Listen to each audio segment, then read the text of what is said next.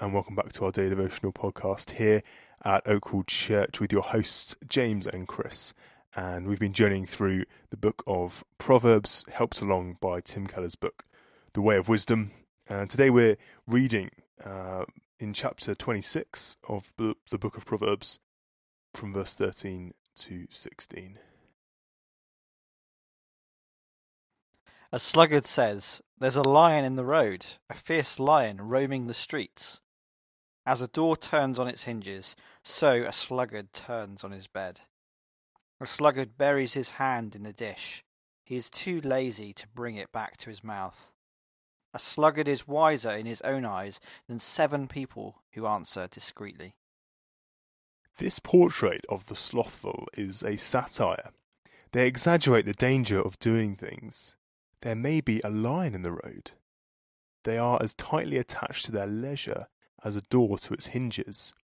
The effort of eating exhausts them too much to finish. But the theme running through all this is a tragic blindness. These verses paint the sluggard's features in such broad strokes in order to make the point that he is completely unable to see them. He is not a shirker but a realist. Not self indulgent, but below his best in the morning.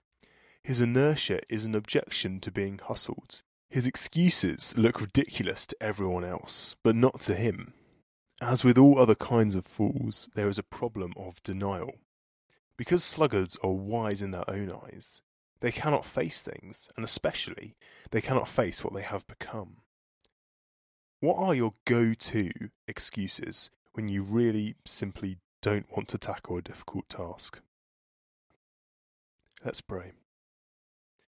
Lord, this proverb exaggerates the excuses of the lazy person, but I detect milder forms in me when I'm avoiding hard things. I think of them now, and they are embarrassing, but they won't be easy to give up because they feel like protection. Give me courage to put them aside. Amen.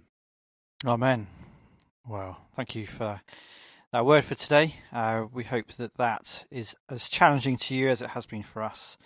And may we not be wise in our own eyes, but look to the one who made us uh, to seek our wisdom.